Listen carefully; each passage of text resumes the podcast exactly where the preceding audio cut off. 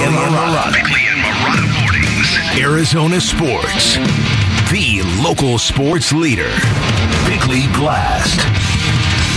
Part of me wishes that Kyler Murray weren't so elusive, so reclusive, so averse to living in Arizona, and so unplugged from our daily conversations because for all of his flaws and personality quirks, he has been smeared relentlessly, sometimes by those who claim to have his back. And I know because I've seen the proof. The former GM would back Murray publicly only to generously point out all his shortcomings to his friendlies in the media. The former head coach watched film with the owner on a weekly basis and surely used that platform to illustrate how Murray is holding back his offense. And as Murray has done the bare minimum in the realm of public relations, the cumulative effect is a quarterback who isn't exactly going to win any popularity contests around the NFL or in Arizona, which is why we are now hearing that Kyler Murray might be an impediment to the head coaching search in the Valley. That no self-respecting candidate is going to change his chain his proverbial wagon to a quarterback last seen telling the old head coach to calm the bleep down. But there's another side to this story and another side to this quarterback. We've seen it. Everyone has seen it. Just go back and watch the Hard Knocks episode from Vegas earlier this season when James Conner is screaming at Kyler, You're special, man! You're special! Now that was coming from one of the most hardcore players on the planet. And if a prospective head coach can't see that side of Murray, then he's got no business interviewing here in the first place. All right, today's Bickley Blast brought to you by my great friends at Chapman BMW who make luxury affordable. They've got two great locations. You can find them online at chapmanbmw.com. I remember the Arizona game, is probably our best game of the year, right? Defensively, defensively man, we went after them, right? I mean, I, I call cover zero more than I've ever called in my life because listen, Kyle, I'm finna go at you, bro. Yeah. All right, I'm just telling you. Well, we know he's not studying anyway, so. Oh,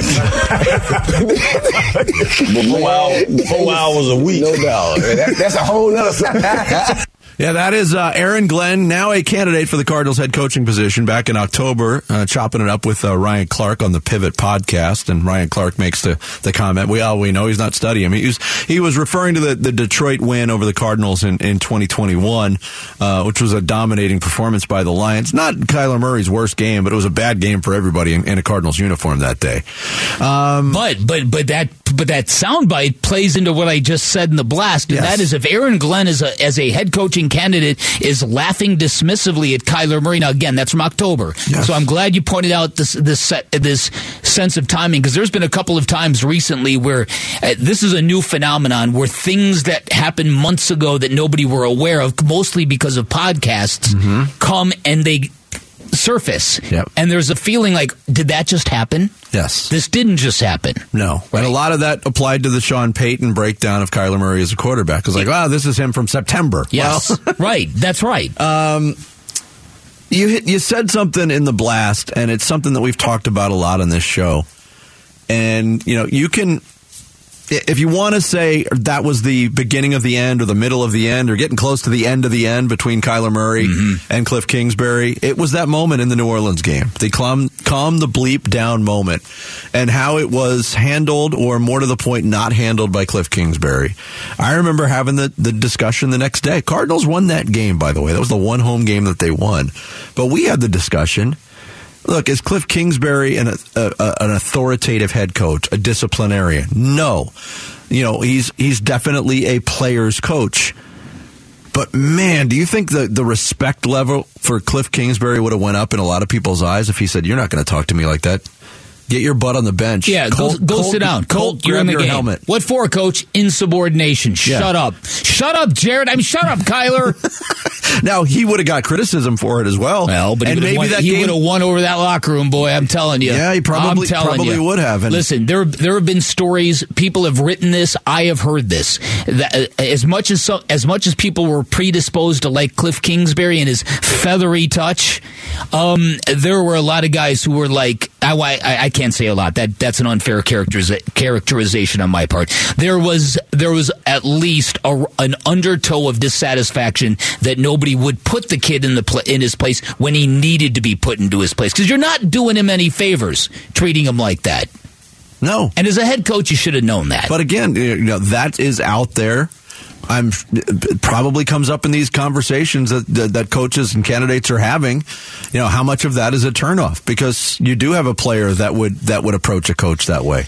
And maybe that was three years in the making, but still, it was a pretty visceral reminder of, of how Kyler Murray can operate. So, how would you feel now if if you learned from Ian Rapoport that not only did the Cardinals miss out on Sean Payton, but now Sean Payton and the Broncos have requested to interview Brian Flores for their defensive coordinator position?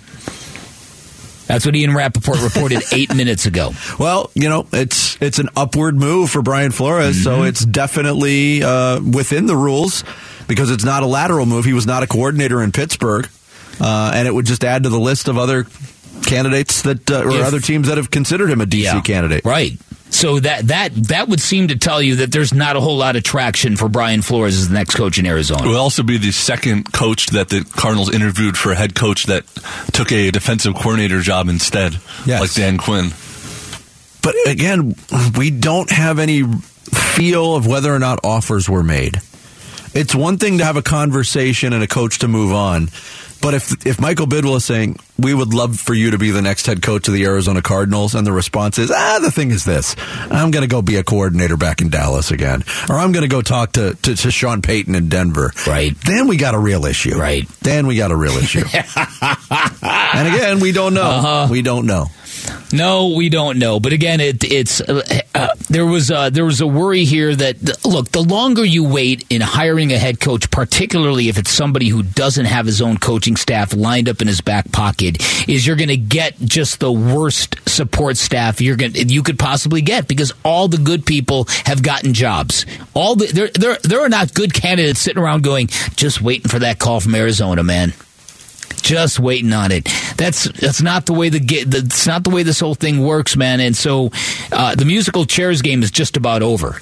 And the Cardinals are going to be uh, whoever the Cardinals hire if they don't already have a staff of guys who are available and uh, you know this is this is my guy then th- their, their coaching staff is going to leave something to be desired And it might look a lot like last year's coaching staff. and and again when you start and when you start having to scramble and backfill and keep existing guys because you don't have better options that's not good it's it's it's all it's all it's the price of being last is what it is so again i'm trying to look at the bright spot. I'm trying to look at the fact that to me the number one number one thing that was needed here was a new general manager from the outside. Somebody who can come in here and actually build a football team. And and not trade first round picks for hollywood brown and you know draft tight ends with second round picks stuff like that. And, and so I, I think the cardinals have gotten on a better path. And so I'm going to try to remain thankful of that. And I'm going to try to be remain open minded about who they hire as a head coach. But again, it's the idea is if you're going to bring in a defensive minded head coach because you want to have a guy who can be a hard ass and lay down the law and have a degree of separation from Kyler Murray, Totally get that. Where is the offensive coordinator who is going to speak to Kyler Murray and lift him up and get him back into MVP candidacy? Who is that? Where is that guy coming from? Yeah, but again, I mean, and this is very, very just base level stuff. Does it? Does it really matter? I mean, there's disciplinarian coaches that, that guys hate playing for, mm-hmm. and there's players coaches, you know, the soft touch guys that, that players hate playing playing for. The reason for both of those is because those teams don't win.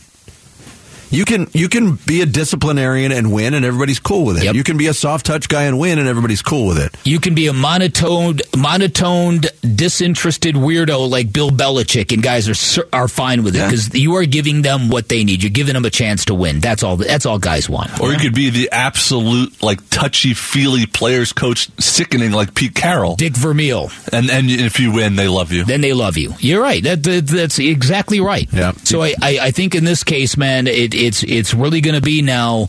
What are you going to do with that Kyler piece? How are you going to get him better? Because I would assume there's going to be a new offense here, right? Cliff Kingsbury's gone.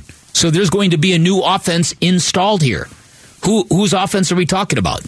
Who is that guy? I don't know. I, I mean, there's the if, if Vance Joseph is the guy, and a lot of that staff remains, it might be remnants of the Cliff Kingsbury offense. Could you could you go right now and hire Jon Gruden? Would you go hire Jon Gruden?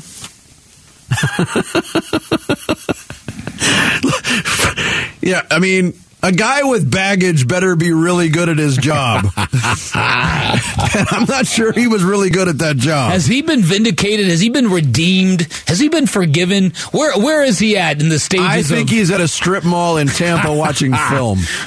Are you with me, man? Give me, give me. Are you with me, man? Knock on wood if you're Are you with me, man.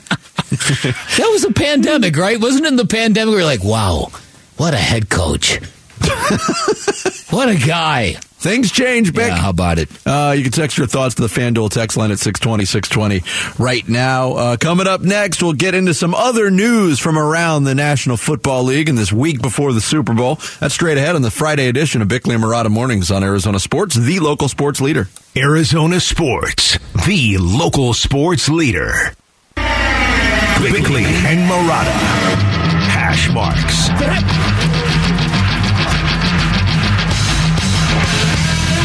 I'm still very strong, not still, I'm very strong on Dak.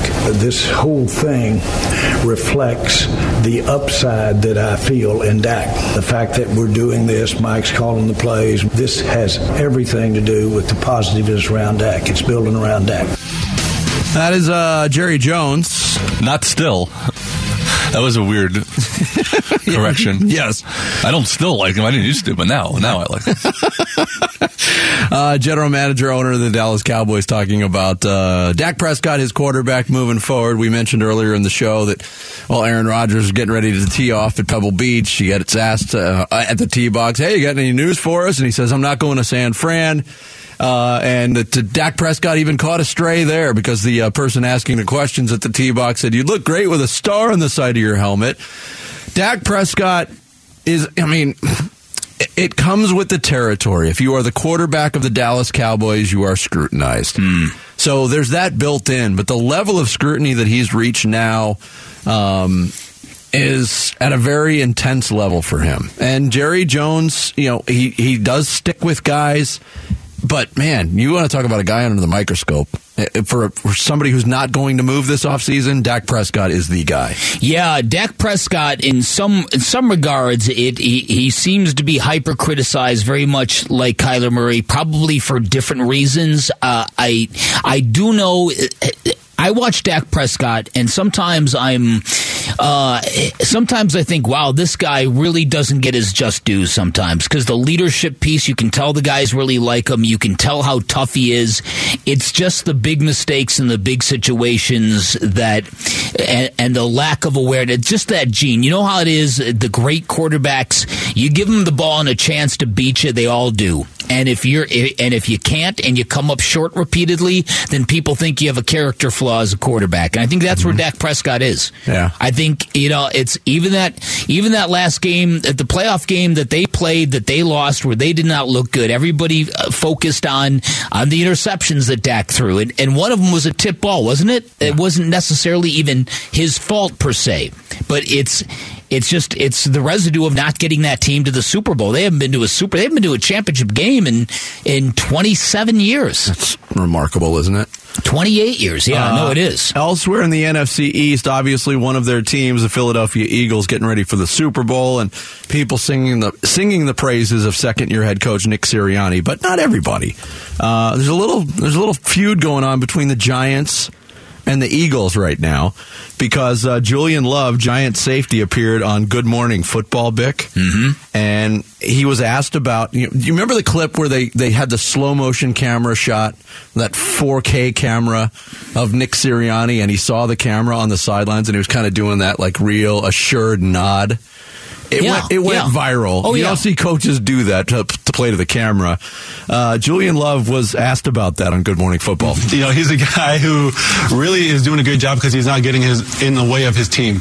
He has an experienced roster uh, from top to bottom, offense, defense. You see this stuff though? Like, what's your reaction as a player? And that guy's doing that. I don't like it. I don't like it at all. I mean, he's he's in for a free ride right now. You guys can coach this team and they can succeed. That's, that's how. All right, so he ruffled some Eagles feathers with that. He's in a free ride. You guys could coach this team. Doesn't like the antics. I don't. I mean, that's just built-in rivalry stuff. If if Julian Loves had, if he played for Nick Sirianni, he'd be saying, "Oh, I love my coach's Of swagger." course, yeah, of course, But of course. what do you think of the? You guys that the could coach- roster that the roster is so good that anybody could coach it. It's a players' league, and that that roster. I mean, Howie Roseman has built a roster uh, to be dealt with. Obviously, they're playing for the Super Bowl, uh, but I don't think it's all roster. I think it's mostly a players' league. But coaching, I like vanilla and chocolate. he does. He does like vanilla and chocolate. Coaching has something to do with it. Hmm. And Nick Sirianni's done a really good job. Yeah, I, I don't know. I don't cover the team. I, I mean, I, I don't really have any insight about the team to know how good he is. But clearly, I mean, they've they've what lost three games all year long. Yeah, Yeah, I mean- and two of those were without their yeah, quarterback. and two of them was was without their starting quarterback. So yeah, I- listen, uh, Howie Roseman did a really good job of building a Super Bowl team, hitting a valley, kind of hit and reset, and piecing it all back together. Um, we saw the weirdness that happened with Jalen Hurts and Carson Wentz, and how Doug Pederson, who was the last head coach to bring Philadelphia to the Super Bowl, and and one of the greatest Super Bowls we've ever seen, by the way, and it, it's that we remember that weirdness where it was like Doug Pederson didn't seem to want to commit to Jalen Hurts, and I, I think Howie Roseman made a real smart call when it came to that. Yeah. It's like pepperoni pizza or sausage, you know? you heard that voice just out in the in the wild. You'd never attach it to, hey, that's a successful NFL general manager. Well, uh, listen, uh, and there's a there's a famous anecdote about Howie, Howie Roseman that Eagles fans will tell you about uh, all day long. There was somebody who came who got into his face earlier this year about what have you done for us lately, man? And his response was, "Yeah, enjoy the Super Bowl I brought you, bleep you." So, it, it- which is even more stunning when you hear the voice. Yes. Because it's not like Cuz, my guy in Philly. Look, that swagger starts with Howie Roseman, and we talked about it with uh, with uh, Sirianni. Did you see the footage of uh, Jonathan Gannon, the defensive coordinator, rolling up to the, the NFC Championship game? When he, Oh, ro- yeah. he rolls down the Yeah, window we're and gonna yells gut out the, the window, "We're- We're going to yeah. bleeping gut these guys. Oh yeah, well then they did. No, yeah, yeah, that's that's not what happened. But the fact of the matter is, this football team beat the Giants by 31 points. They beat the 49ers by 24. They have got uh, uh, they're at what plus 55 in two playoff games Yeah, going into the, Super Bowl. Third biggest uh, total differential through two playoff games heading into a Super Bowl. They've Bowl. ever. literally been the best team the entire year. Yes, they have been. And everyone was sort of like looking at the AFC teams, the Bills first, and then the Chiefs and the Bengals later in the year, mm-hmm. as these are the real best teams. These are the real best teams, sort of not acknowledging how great the Eagles were all season. Yeah. About the team that the Eagles gutted in that NFC Championship game, the 49ers. Look, uh, you, Jimmy Garoppolo, Kyle Shanahan says, I don't see him coming back. Brock Purdy's injury status very much up in the air. What do they do uh, at quarterback? Do they go after Aaron Rodgers? He says he's not going to San Fran. Uh, Nick Wagoner, who covers the uh, 49ers for ESPN, said, don't expect them to bring in any big name quarterback. I think you're probably looking at someone in that mid-level veteran market, whether that's an Andy Dalton or a Teddy Bridgewater or uh, Jacoby Brissett, one of those types of names. But in terms of big game hunting, I don't think that's going to happen. I think that the one name that obviously everybody connected to them that I think was realistic, uh, at least as a possibility, was Tom Brady. You know, there was obviously a lot of connections there. The 49ers passed on the opportunity to sign him after the 2019 season. Regretfully, of course, uh, as Kyle Shanahan has made clear. But I, I think that just as we sit here right now, there's not an obvious solution outside of the building that they can realistically attain. Yeah, I mean, what he says makes a lot of sense. The names aren't all that, that sexy on their own, but when you attach an Andy Dalton or a Teddy Bridgewater or a Jacoby Brissett to the 49ers, they're probably going to win you a lot of football games with the way that that team's constructed. Yeah, yeah, I would think that's that's probably accurate. Yeah, Uh, I don't know. I, I I think what's going to happen here if you kind of fast forward this to the Super Bowl here, when was the last uh, the, uh, Jay- when was the last time Jalen Hurts has been in a real close kind of game? The Cardinals played the Eagles close. Uh, I, I think that it's been very. I, I'm not going to say easy for the Eagles, but I, I've said this before that in the NFL, if you're a number one seed in either conference, getting to the Super Bowl can feel remarkably easy. C- compared to what an enormous accomplishment it actually really is. Uh, it, it, the, generally, the the route is you get a home game against an um, uh, an overmatched opponent, which is what they pretty much got against the Giants in the playoffs, and then your home crowd just tilts the the championship game in your favor like and so did injury like it did against the 49ers. So I, I- who the Eagles are as a full roster, if they beat the Chiefs handily, this is going to be a conversation that a lot of people are going to be late getting to because everyone's been waiting for the Eagles to kind of be exposed a little bit I or maybe was. fall off a little bit. Oh, they're not as good as their record indicates. They've blown out two playoff teams. Yeah. so we'll see. Can't, can't take that away from them. Yeah. him. Uh, this Monday, listen for your name every day to qualify for your chance to win tickets to Super Bowl 57. How do you get involved? Just text SUPER to 620 620. That'll get you registered. And then when you hear your name starting on Monday, call within the time frame and you could be headed to Super Bowl 57. Plus, win tickets to the FanDuel Party Bud Light Music Fest and the Super Bowl experience. Once again, that's SUPER to 620 620. It's Arizona Sports All Access presented by Bud Light and FanDuel. Coming up next, we'll be joined by Mike Florio, Pro Football Talk. That is straight ahead on the Friday edition of Bickley and Marotta Mornings here on Arizona Sports, the local sports leader. Arizona Sports, the local sports leader. Bickley and Marotta Mornings. Coaching searches, quarterback shuffles, Super Bowl right upon us next week in our own backyard here to talk about all of it with us. From Pro Football Talk, Mike Florio, our guest on the Arizona Sports Line. Mike, thanks for joining us. Good morning. Hey, great to be with you. How's everything? Good. Uh, we've daily been pouring over this Arizona Cardinals coaching search, which I believe is now in day 25, Mike. So we've got the, you know, our perspectives. I'd love to uh, get your perspective on how this has gone down and where do you think the Cardinals are in this whole search right now? It really is amazing that we've got two jobs still open with no clear idea of who the front runner is, when it may end, where it's all going, how many rounds of interviews there may be. Now, in Indianapolis, many people think that Jim Irsay is just trying to twist himself into knots to justify hiring Jeff Saturday. In Arizona, someone I trust told me two and a half weeks ago to keep an eye on Brian Flores as the potential head coach because he would help the team in a variety of ways. Football, exact opposite of Cliff Kingsbury, and we see time and again. Teams that fire a coach look for a guy who, from a personality standpoint, is the exact opposite. You need some tough love for Kyler Murray to get the best out of him, and that's what Brian Flores would bring to the table. And almost as important as football reasons, the pending litigation that the Cardinals were dragged into when Steve Wilks joined the uh-huh. Flores case. The idea that not just the alleged racial bias that goes back decades in coaching hires, but the idea that Flores and now Steve Wilks are being shunned for engaging in legally protected activities. People think that if you've sued a company, that company has every right to turn a cold shoulder to you going forward. That's not how it works.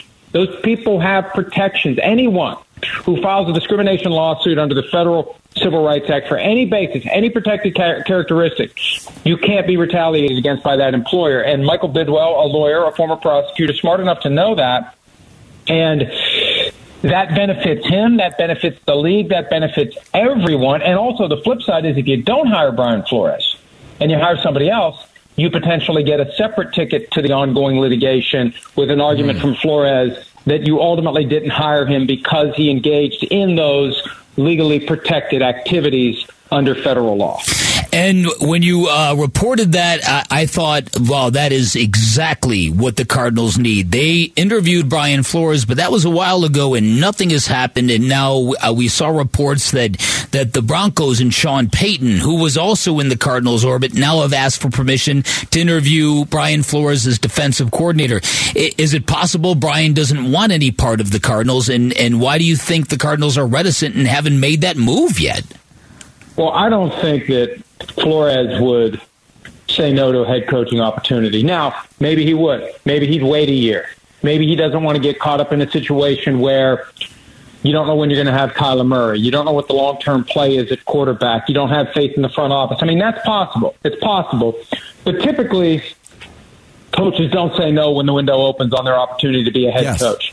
And I don't think that his potential interest in other defensive coordinator jobs means he's not interested in the Cardinals job. You just have to have your your your ducks in a row. You got to have your options lined up. And if the Cardinals job isn't going to come his way, he's got to see what else is out there. And uh, he's got to explore opportunities to become a defensive coordinator. I think at a minimum he'll be a defensive coordinator somewhere in 2023. The question is whether or not he gets that Cardinals job. He wasn't even interviewed for the Colts job. I mean, the Colts did an initial round of like 13 interviews and didn't interview him. And frankly, we saw how aggressive Flores and Wilks have been with this litigation.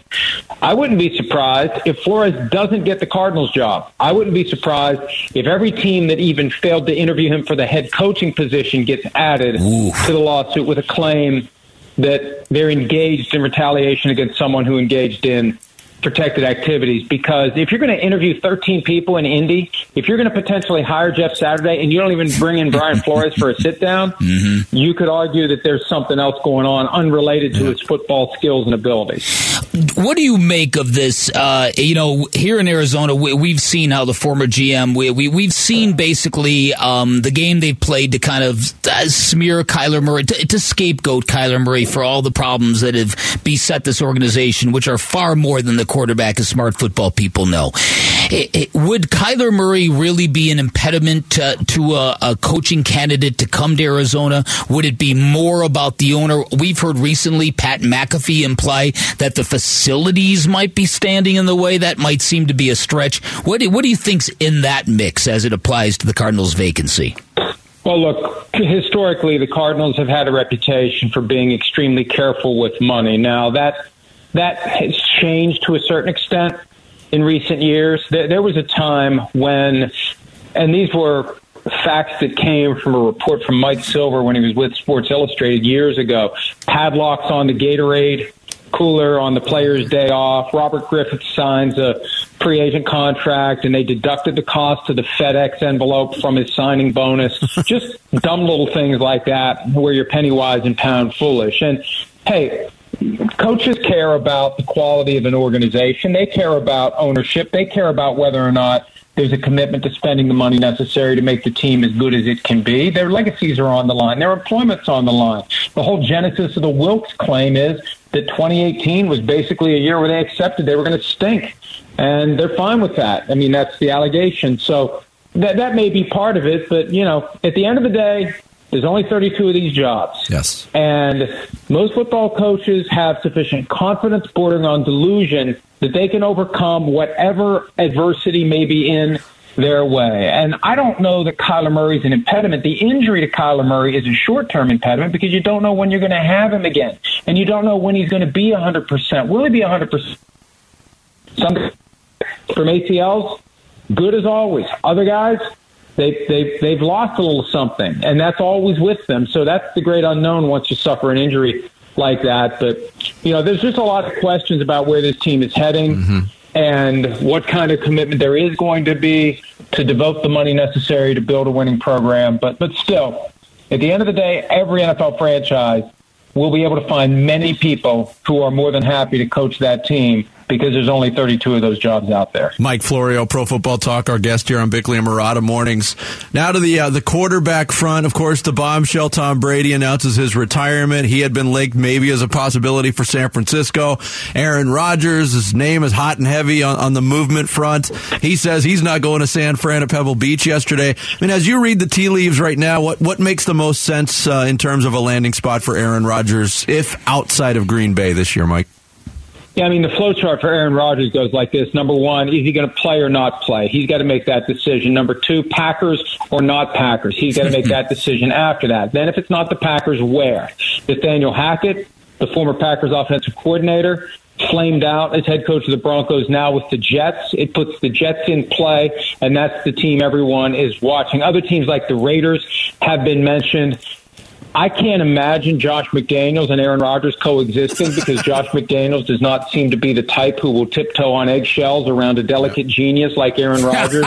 frankly, I mean, really, can you? Uh-huh. I mean, it would be it would be reality show worthy. Put him on Hard Knocks, please, if it's Aaron Rodgers and Josh McDaniels. And and I got a theory about the 49ers as to why he said he's not going to San Fran. And and I'm trying to I'm trying to analyze the mind of somebody who operates multiple levels beyond the rest of us. There's a narrative now that the reason Aaron Rodgers hasn't appeared in more than one Super Bowl is because the Packers have failed to put talent around him, that he's not the impediment to the ability of the Packers to be better than they've been. Well, if Aaron Rodgers goes to the 49ers, who are completely stacked at every position, who have every reason to compete for and win championships, uh-huh. and they don't, the narrative may shift. And people may start saying, maybe it was Aaron Rodgers. Or maybe he was more responsible for the failure of the Packers than we previously believed. And I think that last year, when the Broncos hired Nathaniel Hackett, they thought they were getting Aaron Rodgers. And I think last year, Aaron Rodgers thought long and hard about leaving. And at the end of the day, he decided to stay put. And I I think some of these guys who are on the short list of the greatest ever, they like that narrative. They like to be able to say, you know, he falls back to his tremendous touchdown interception ratio and all these other indicators to prove he's the best ever because he doesn't have the championships. And for now, he's got the excuse that it's somebody else's fault that I don't have the championships. If he goes somewhere else and it's a championship caliber team and he doesn't win a championship, he he he undermines that argument. And and I really do think at some level he's sensitive to that and doesn't want to put himself in that position. Because that's how a delicate genius might think, Mike. that's well done. Yes, well done as always, Mike. Thanks, Thanks, for making Mike. time for us this morning. We appreciate All right, it. See you guys. Mike Florio, Pro Football Talk, our guest on the Arizona Sports Line. Coming up next, Devin Booker, not an All Star, but a prominent NBA writer thinks another member of the Phoenix Suns Oh, was boy. an All Star oh, snub. Oh, boy. We'll tell you who next. Bickley and Marotta Mornings here on Arizona Sports, the local sports leader. Arizona Sports, the local sports leader.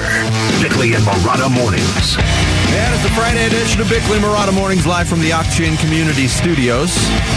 This will be our last show in this studio for quite some time because next week we'll be in uh, Radio Row. the Super Bowl Okay. at the Phoenix Convention Center all week, right in the center of all the activity. How many radio rows have you guys each been to? Broadcast on. Four, I think, for me. Bic's been to many more than I have. Mm-hmm. I've been to the two here, the two previous here, and uh, two two in Tampa.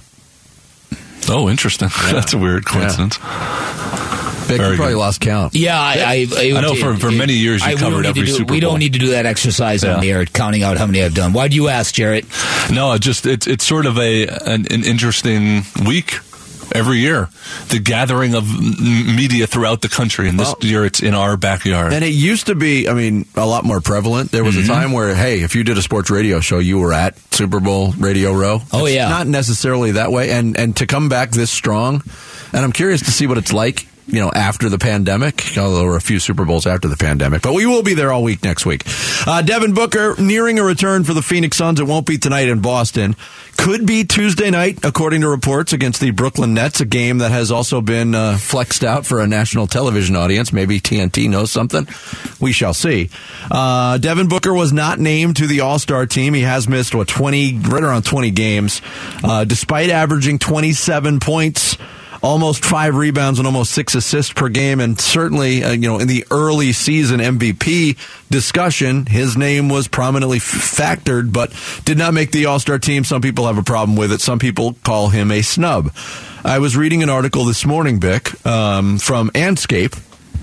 Dot com uh, that Mark J. Spears put together. He's got his all snub team, and he's got some of the usual suspects on there. Trae Young from Atlanta, Pascal Siakam he uh, has, De'Aaron Fox of Sacramento, Jalen Brunson, Jimmy Butler, uh, Jamal Murray, and Aaron Gordon from the Nuggets. And then there's one member of the Phoenix Suns that he has got as an all star snub. Okay. He listed DeAndre Ayton. Oh, come on. His uh, snippet on Ayton, uh, Ayton is averaging a double double, 17.8 uh, point eight points on 57% Wow. shooting from the field, 10.1 rebounds, and 2.1 assists for the Suns entering Thursday. The seven footer is the key reason the Suns still have a winning record despite losing Devin Booker and Chris Paul for 24 and 21 games, respectively. Ayton was hoping to prove this season that he was worthy of being an all star, but the West coaches didn't agree. Um, the West With all coaches. due respect to Mark Spears, that is about the most whack thing he has ever written. I, I'm sorry. And we have Mark on the show, and we enjoy our visit that, him. That to me, that to me, just is that's looking at numbers and seeing a player that doesn't exist. that's Um, that's I agree with that's that. the Bill Simmons. Uh, uh, uh, empty stat line uh, line. Yeah, listen. It's not completely empty. De- De- DeAndre No. Ayton is, is a reason why the Suns Okay. have a, a winning record still. He is not the biggest reason. I think the biggest reason, um, it might not even be a player. It might be the fact that they got a real soft patch of schedule, which doesn't really necessarily exist in today's NBA. Mm. If you were going to assign it to a player, I would assign it to, to Mikal Bridges. Anyway, um, Same. By Deion- the way. I mean, one stat that was overlooked by Mark J. Spears is that DeAndre Ayton has missed nine games this year. You know what the Suns' record is in those games?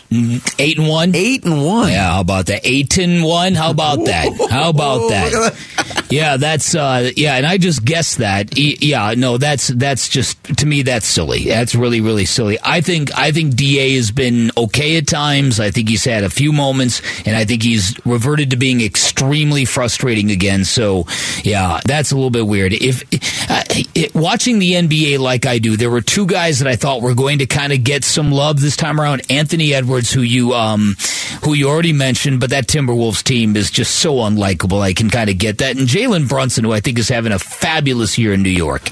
Um, those are a couple of, I mean, if you want to start talking about, and you mentioned De'Aaron Fox. I think De'Aaron Fox obviously is a case to be made. I think Aaron Gordon has had a fantastic year in the context of who Aaron Gordon happens to be. Yeah, um, but my and I heard a lot of campaigning for Aaron Gordon leading up to this, and my he is, he has been good, and I've never been the biggest Aaron Gordon Same. fan uh, in in during his career. He's taken his game to a new level, and he's fit in really well with Denver finally. But he's averaging 16 points and 6.8 rebounds per game for a very good team. I have a problem with Jaren Jackson of the Memphis Grizzlies making the All Star game with the exact same numbers. So I, I can't justify it for Aaron Gordon. Okay. Jamal Murray, maybe. I think mm-hmm. Jamal Murray is a more impactful player for the Nuggets, and, and you know his return. While we had a we had a punchline for a while, if Jamal Murray was healthy, dot dot dot, everything Yeah, would be yeah, okay. right, Well, exactly. He's healthy, and guess what? Everything's okay in Denver right now. Um, the DeAndre Ayton talk does not end there on the All Star front. Uh, Arizona Sports Kevin Zimmerman from uh, Empire of the Suns, he put together a piece, you know, that focuses on the reports last summer that the Raptors and Suns talked about a DeAndre Ayton sign and trade last summer. It didn't work out. The story came from uh, TSN and Canada's Josh Lewenberg. And it says uh, Toronto is close to acquiring DeAndre Ayton from a Phoenix in a sign and trade last summer, according to a source. Perhaps there's a deal to be made for the Suns, who are said to be one of Anunoby's many suitors. We know what happened. Indiana signed the offer sheet or off, gave the offer sheet to Ayton. The Suns matched it quickly, uh, and that killed any possibility of a trade in that time frame. We're out of that time frame. The deadline is next Thursday.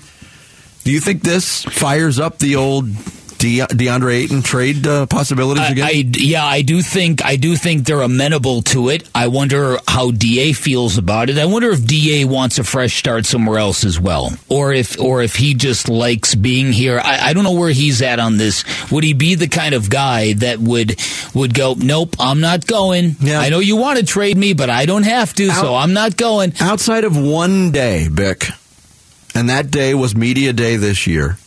DeAndre Ayton has not operated as a guy who wants out of Phoenix. No, Not at all. no. He's almost frustratingly been the same DA this yeah, year. that's a good way personality of wise. Good way of putting it, and, and that's that's kind of accurate. So I, I, think they would certainly entertain it. I think they would like to do it. Um, I, I, I, and again, I'm at the point now where I'm for it too. I've I've pretty much I'm pretty much done with Da in my head, and that's just me. I'm not I'm not advocating the Suns do anything to suit me, but but I'm just telling you where I'm at in terms of my personal frustration with him and and and his impact on the team. Because at some point in time. Uh, it it's got to be it, there's got to be a line of diminishing returns for a guy that just doesn't bring it every single night when the team needs it every single night and whatever. So I, again, in a larger picture, to me, it's going to be fascinating. This confluence of events, uh, a new owner allegedly taking place next Wednesday, the trade deadline the following day, all these rumors going around, the team on the road. Who are they going to come back? What are they going to look like? You know, Devin Booker hopefully comes back early next week. I'm sure he's going to be on a minutes restriction to start. Yes. Right? It wouldn't make any sense to not have him on Especially a minutes restriction. with the way yeah. they've handled other players Mm-hmm. coming back from injury. Yeah, and so what? So we're basically setting up to be basically a twenty games, twenty plus game sprint to the playoffs. And you know, on those eight impossibilities, Anunoby's name is out there. If the Suns were going to part with DeAndre Ayton, and I like OG Anunoby, if they were going to part with DeAndre Ayton, I would much rather prefer you know a step up in, in player and get Pascal Siakam from Toronto if that if that's at all possible. Anunoby for Ayton as as the centerpieces of a package, ah, that that'd be a harder sell for me personally. And I again, I like Anunoby. But the numbers that he puts up are pretty similar to what DeAndre Ayton puts up, at least in a scoring front. Yeah. Uh, a lot to watch next week on the Suns. Oh, front. no doubt. Fall Out Boy heading to Talking Stick Resort Amphitheater for their So Much Dust Tour on June 30th. Tickets go on sale today. You can win a pair right now by visiting the contest page at arizonasports.com. Coming up next, it's time for some social studies. Sarah Gazelle will take us through it on Twitter. Straight ahead, it's Bickley and Marotta Mornings here on Arizona Sports, the local sports leader.